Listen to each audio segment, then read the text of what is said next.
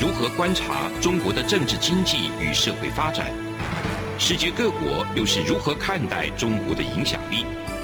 而两岸间有哪些焦点议题与新闻事件？深入解析，多面向的透视中国。欢迎收听《这样看中国》。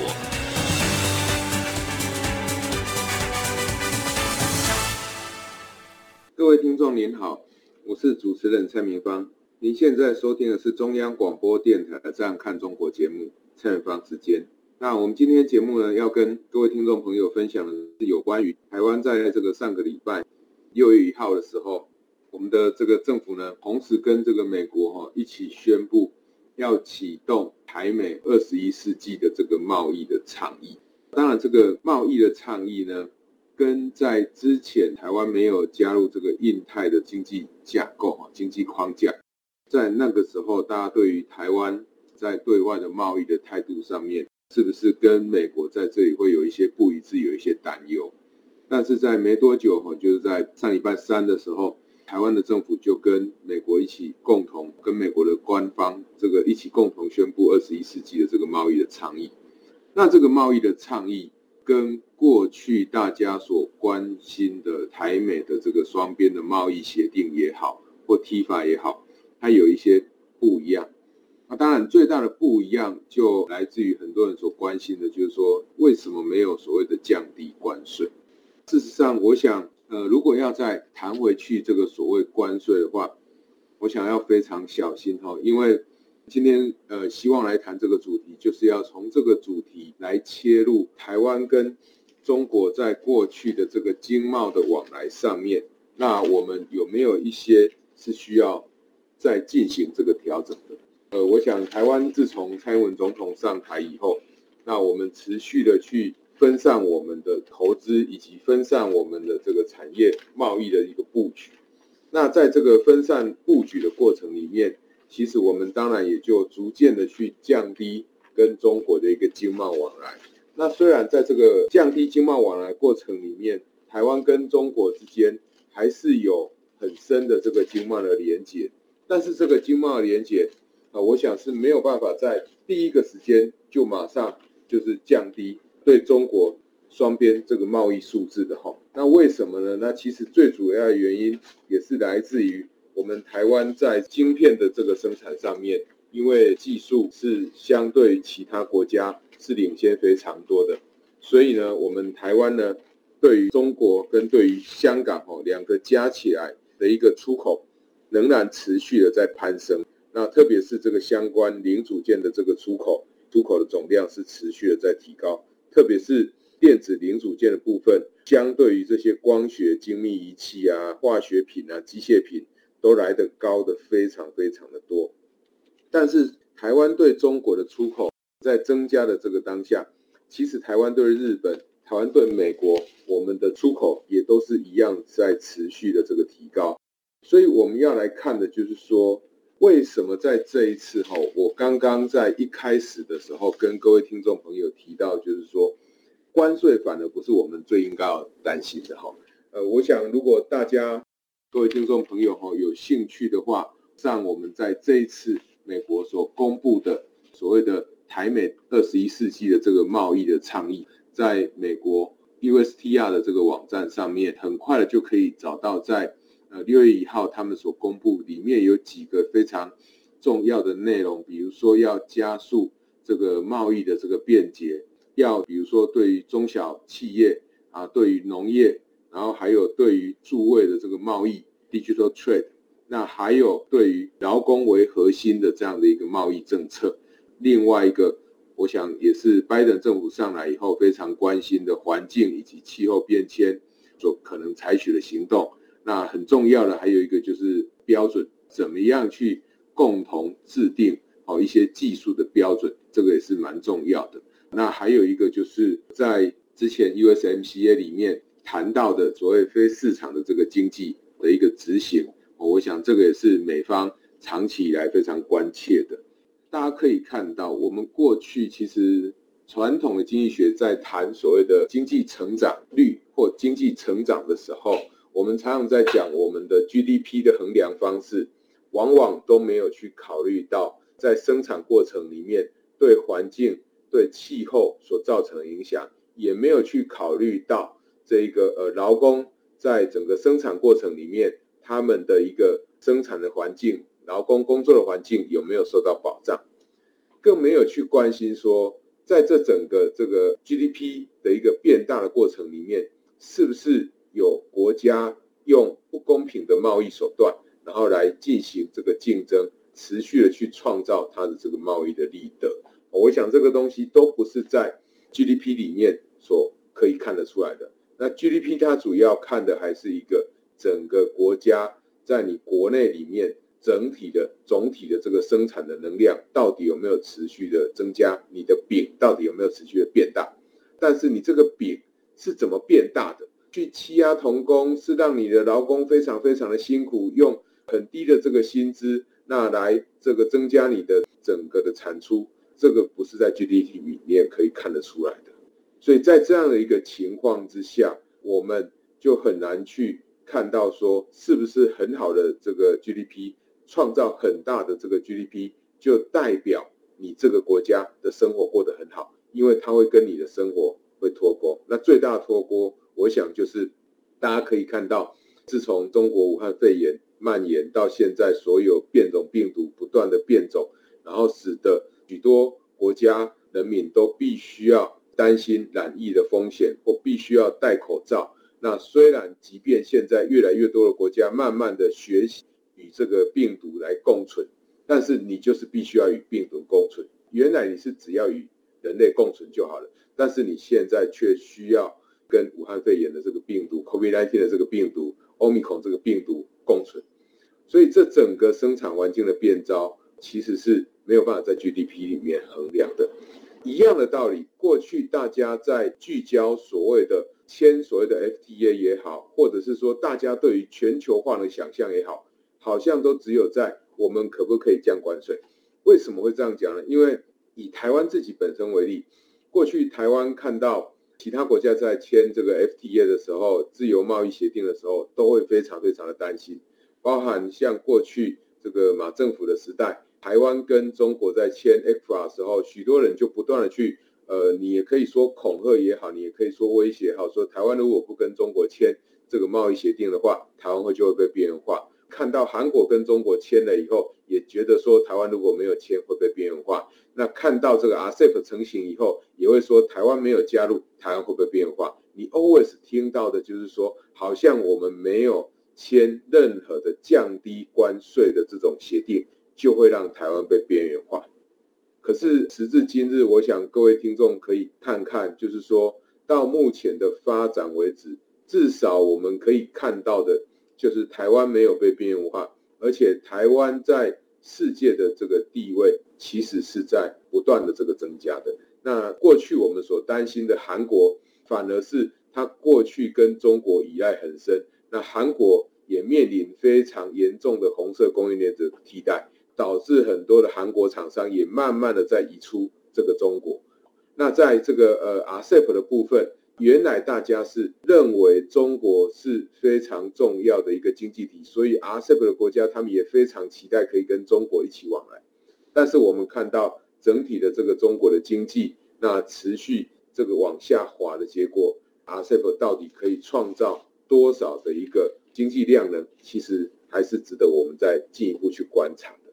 那我们可以看到的就是说，如果我们可以摆脱。所谓降低成本的一个经贸的思维，降低成本包含要求政府去补贴，要求政府不要太重视这个环境，让厂商借由污染环境来降低成本，然后创造它的出口竞争力，或者是直接的降关税，这些其实都是降低生产成本也好，降低运输成本也好，降低贸易成本，然后来提高厂商的竞争力。可是我们可以看看。在现在，美国跟台湾共同所提出来的二十一世纪这个贸易的倡议，完全没有关税，完全没有降低成本的一个考量。为什么呢？因为你可以看到他们所关注的，在这个倡议里面所关注的环境的问题、气候变迁的问题、劳工为核心，改善劳动生活环境的这个贸易的政策，还有支持所谓中小企业的贸易政策，这些东西都不是过去说以降低成本为主要考量的一个贸易的这个协定。所以在这样一个情况之下，其实这个是呃理论上是帮台湾协助台湾可以去提高我们出口的品质，借由提高出口品质来提高台湾出口竞争力的一种方式。当然。呃，我想各位听众朋友都知道，我们要提高出口的竞争力有很多的方式，最直接可以想到的就是什么？最直接可以想到的就是去降低我们的成本。但是除了这个降低成本以外，哦，我想从这一次的这个倡议里面，你可以看到，我们还是有很多可以做的，借由提高品质的方式，然后来增加我们的整体的这个竞争力。我想这样的一个做法，其实也是。呃，蛮值得大家好好的来关注的。所以在我们看到这样的一个贸易的倡议提出来的时候，其实我想这件事情应该是要可以肯定的哈。那至于未来会怎么样再去让我们跟这个美国之间，我们在这个贸易倡议的部分可以有更多的进展，我想这个部分还需要呃我们的经贸谈判团队再继续跟美国这边继续来讨论。目前为止，当然大家会希望，就是说可以共同去制定一个标准。那这个标准是符合世界潮流的。哦，那有一个很重要的东西，我们在节目之中也常常跟各位听众朋友分享，就是说，不管这个倡议最后会怎么谈，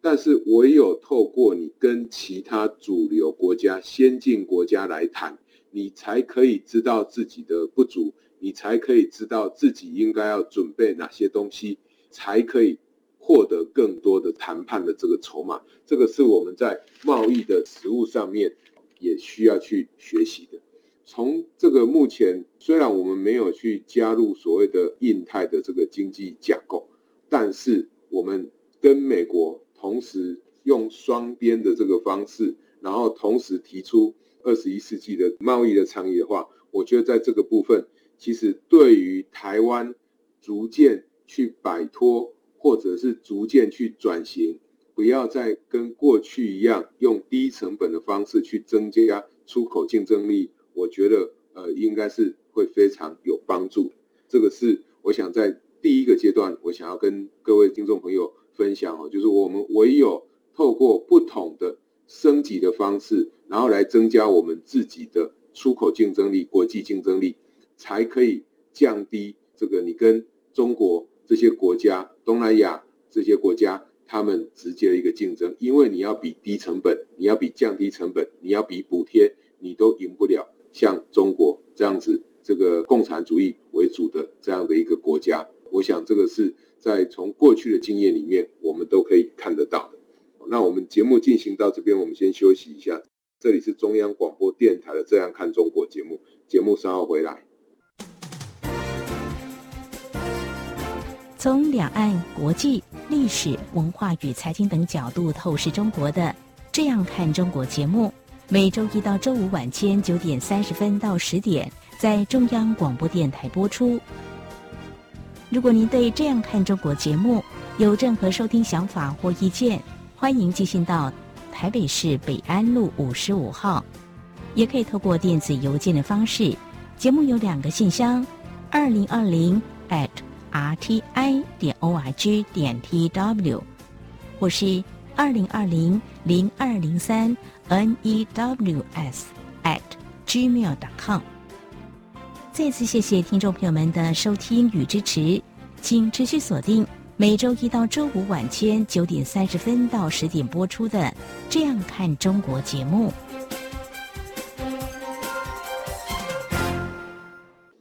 众您好，我是主持人蔡明芳。您现在收听的是中央广播电台的《这样看中国》节目，蔡明芳时间。我们接下来，我们还是要关心的，就是说，在这样的一个贸易倡议之下，它对于台湾以及台湾跟中国之间的贸易关系会有什么样的影响？那我想，我刚刚有提到，就是说，台湾跟中国之间的一个贸易，在这一段期间以来，特别是疫情发生以后的这段时间，其实。台湾跟这个中国之间的贸易还是持续的在增长。不只有台湾跟中国之间的贸易在增长，台湾跟美国、台湾跟日本、台湾跟欧洲的贸易都持续在成长。所以从这个角度来看的话，其实并不见得就是说台湾对中国是更加的依赖，其实是有更多的原来在中国生产的台湾厂商，他们现在回到台湾来生产。那因为回到台湾来生产，生产的又是中间产的这些零组件，所以他们还是必须要去出口。所以，我们自然而然就会看到台湾出口变多，而且台湾的出口变多，并非只有对中国的出口在增加。台湾对于美国、对于欧盟、对于日本这些国家，其实我们的出口都是持续在增加的。这样讲的话，其实也可以从另外一个角度来验证。呃，我想我们台湾的金管会才公布我们金控在海外的这个放款。那其实台湾，呃，我们对于中国的一个铺险，其实是持续在这个减价；对于中国的这个放款，其实是逐步的在降低的。那对中国的放款逐步在降低，其实我想也反映了中国经济在下滑的现实哈。因为当你一个国家的经济活动趋缓，当你一个国家的生产制造在趋缓的时候，你这个国家。伴随的生产制造的金融服务业的需求，自然也就会跟着降低。那当你的这个金融需求降低，当然我想整体的这个金融业对于中国的这个放款，一定都会跟着降低的。反而台湾现在开始对于东南亚的一些国家，包含我想大家都可以知道的，比如说我们对于越南。放款其实是有比较大幅度的一个增加的。我们对于澳洲，我们对于美国，其实也都有增加。这个是呃，我想从金融面你可以看得到佐证，就是说，哎，中国经济是有在放缓，台湾跟中国的一个经贸的关系是有，因为台湾更多元的一个外交伙伴，而让这个占比逐渐的一个下降。那除了我们看到台湾虽然持续的想办法去增加我们的一个外贸的伙伴，透过跟美国一起来推动所谓的二十一世纪的这个贸易的倡议以外呢，其实我们还是要看到，就是说大家不可否认，整个中国经济的下行速度变快，我们确实其实是有必要加速的减降在中国的一个曝险，降低。在中国的一个生产活动的，为什么会这样讲呢？其实我想大家可以看到，我们上礼拜其实也是有特别讨论这个议题。中国在上个礼拜哈，也就是呃在六月二号的时候，中国的这个财政部才召开了这个记者会，特别提到的要加大增值税留抵退税政策力度，也就是说，他要透过退税来吸引厂商。第二个是要。加快这个财政支出，哦，那财政支出的方式有很多嘛，你可以去从事这个生产，那你可以去增加投资，然后让厂商的一个生产变好，那也你也有可能拿去帮助这些地方政府，或去发所谓的这个消费券，哦，我们这个在前一两个礼拜也有提过，哦，来刺激你的经济。那第三个就是要加快地方政府专项的这种债券。发行、使用并扩大支持范围，就是要去支持这些地方政府，这样地方政府才有可能去支持它的地方企业，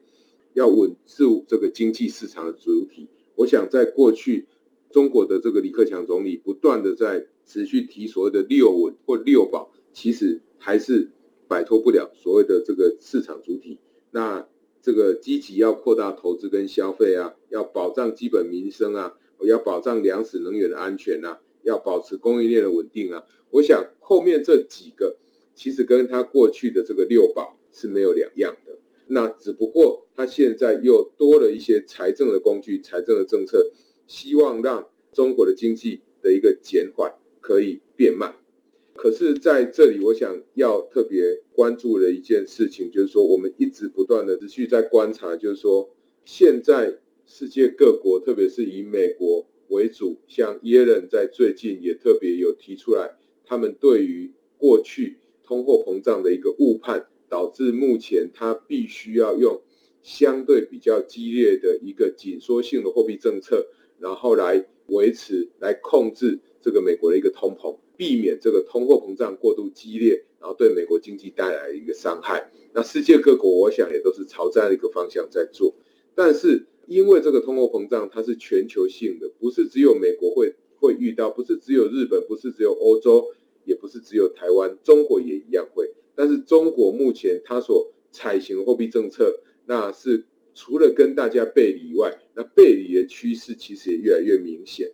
那这样的一个趋势，当然也反映在它人民币的这个汇率上面。虽然我想哈，在近期我们可以看到中国的这个人民币的汇率呢，有开始呃回升了哈。在这个我们所看到的目前呢，就是说看到的这个资料，人民币大概就开始在强弹，那大概要挑战所谓的这个六点六的一个大关。那在这样的一个环境之下，从去年十二月一月底三月到现在，人民币是在三月到五月中间哦，人民币是有持续的从原来大概在六点四左右升到快六点八，在五月十二的时候，这个最近是有一路开始慢慢的看起来有比较好转。那但是无论如何哈，就是说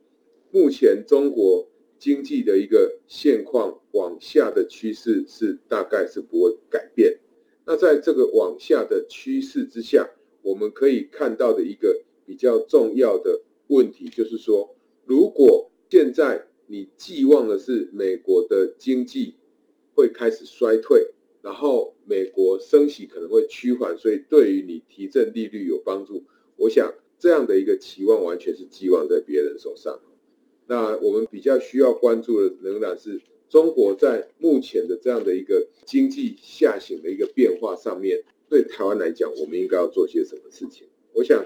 中国呃目前这样一个经济下滑，可能会使得中国在政治上的一个态度可能会更加的这个采取的行动，或许会更加的剧烈。我们可以看到，中国对于封城、清零的这个措施，这样的一个做法。即便会对它经济产生非常大的伤害，那即使中国里面也不乏非常优秀的这个经济学家，包含他们的这个总理李克强先生，我想也都知道封城之后的一个经济后后果，但是在政治上，哦，他永远凌驾了他们的经济，他们还是做了。呃，我们可以预想得到，就是当中国的经济如果持续的往下滑的时候，我想中国的目前。他们的党中央对于这整体的政治的一个手段呢，可能会做的激进的策略呢，可能都会比过去来的更为激进。那在中国一直非常关注的保这个粮食里面，要维持粮食跟能源的安全。那我想粮食的部分，我们之前就有谈过了哈。在粮食的部分，因为你受到这个乌俄战争的一个影响，其实对于中国本身。整体的这个经济的伤害其实会非常的大，那最大的伤害就是来自于，如果当你的就业开始在往下滑的时候，你的人们的所得就会往下，你的人们的平均所得如果在往下，人们的预期往下的时候，那粮食的价格又持续的上涨，等于对于这个人们来讲，他等于是被二度伤害哦，一方面他的收入减少，一方面他的支出又必须要去增加。在这样的一个情况之下，你就会使得中国本身的一个民怨，中国本身的一个民生，会一定会受到更大的打击的。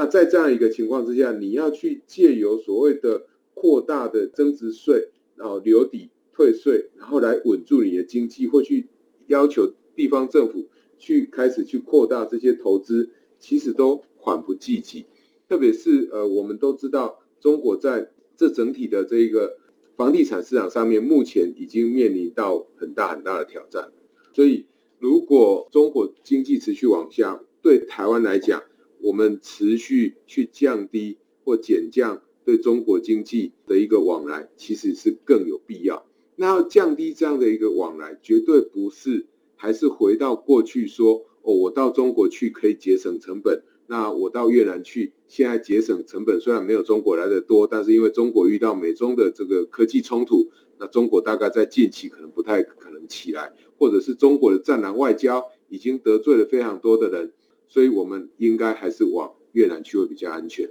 我想，如果我们到中国去，会遇遇到所谓红色供应链的崛起；我们到越南，我们到印度去，这些当地的供应链也总有一天会崛起。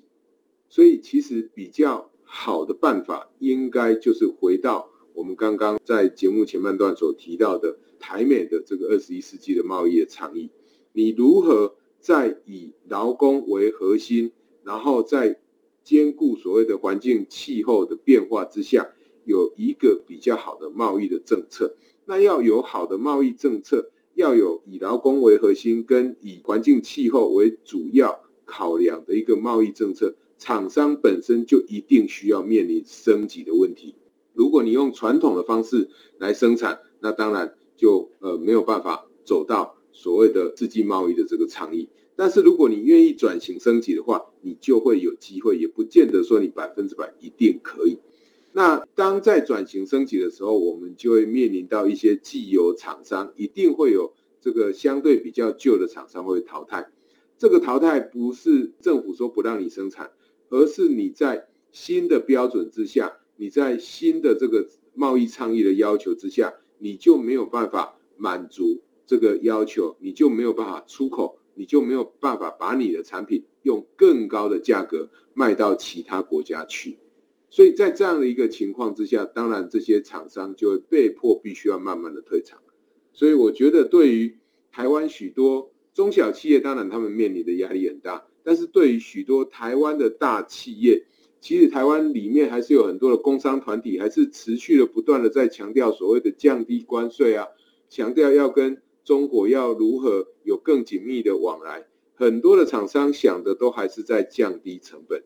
但是我想在目前我们台湾也提出转型的这个倡议之下，其实老旧的生产模式，或者是说不考虑气候变迁的生产模式，都已经逐渐过时了。我们如果这一次再看到连美国跟台湾，美国愿意跟台湾一起来提出了这个倡议。而这个倡议呢，他们所关心的已经不是关税了，他们所关心的是劳工、是气候、是贸易的便捷化、是数位贸易。我们就可以知道说，如果我们再用过去的那种降低成本的旧思维来看台湾的对外贸易，我想那已经是没有办法再因应新的时代的挑战了。所以，我想呃，今天跟各位听众朋友分享这样的主题，除了让大家知道说，台美之间要推动所谓的二十一世纪的这个贸易倡议以外，也要让大家知道，就是说，在新的贸易的潮流之下，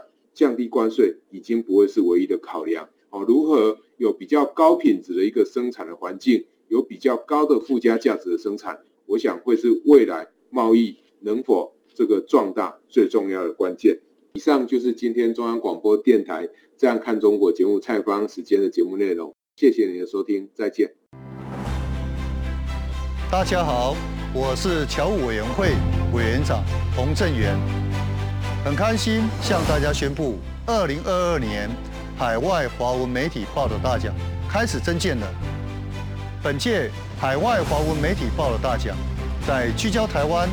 报道台湾的核心理念下，将以全球变局下的变与不变，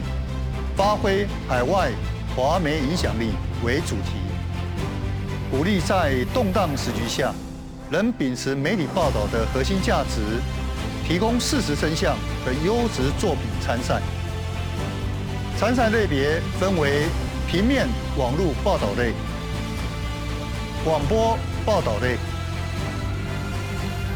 电视、影音报道类，以及侨务电子报新闻报道特别奖。欢迎踊跃报名参加，在全球变局下的变与不变中，